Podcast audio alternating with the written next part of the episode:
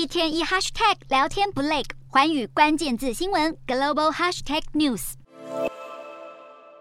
近期抢进国际版面的中国国家主席习近平，十七日飞抵泰国曼谷，先在 APEC 企业领袖高峰会发表专题演讲，还将于周五参与领袖峰会。而同样行程满档的还有他们，向微笑之国挥挥手。才刚结束 G 二十峰会的加拿大总理杜鲁道没有缺席 APEC，而受邀与会的法国总统马克宏更拼命，周三晚间就抵达，周四展开一连串的访问行程，更不忘关心区域局势。只是马克宏口中其中一个大国美国却没有派出总统出席，改由副总统贺锦丽参加。至于被国际社会轰到不愿踏出国门的俄罗斯总统普丁，则是由第一副总理贝洛索夫与会，这也让美中俄三巨头同框破灭。尽管如此，泰国用心主办，连晚宴美食也要融合今年的 APEC 主题，也就是开放、廉洁、平衡。精美的佳肴融入泰国在地食材，呈现低碳永续特色，更符合清真规范，就希望宾主尽欢。除此之外，维安工作也要滴水不漏。虽说警方严正警告，但不少团体仍高举“总理下台”等标语抗议，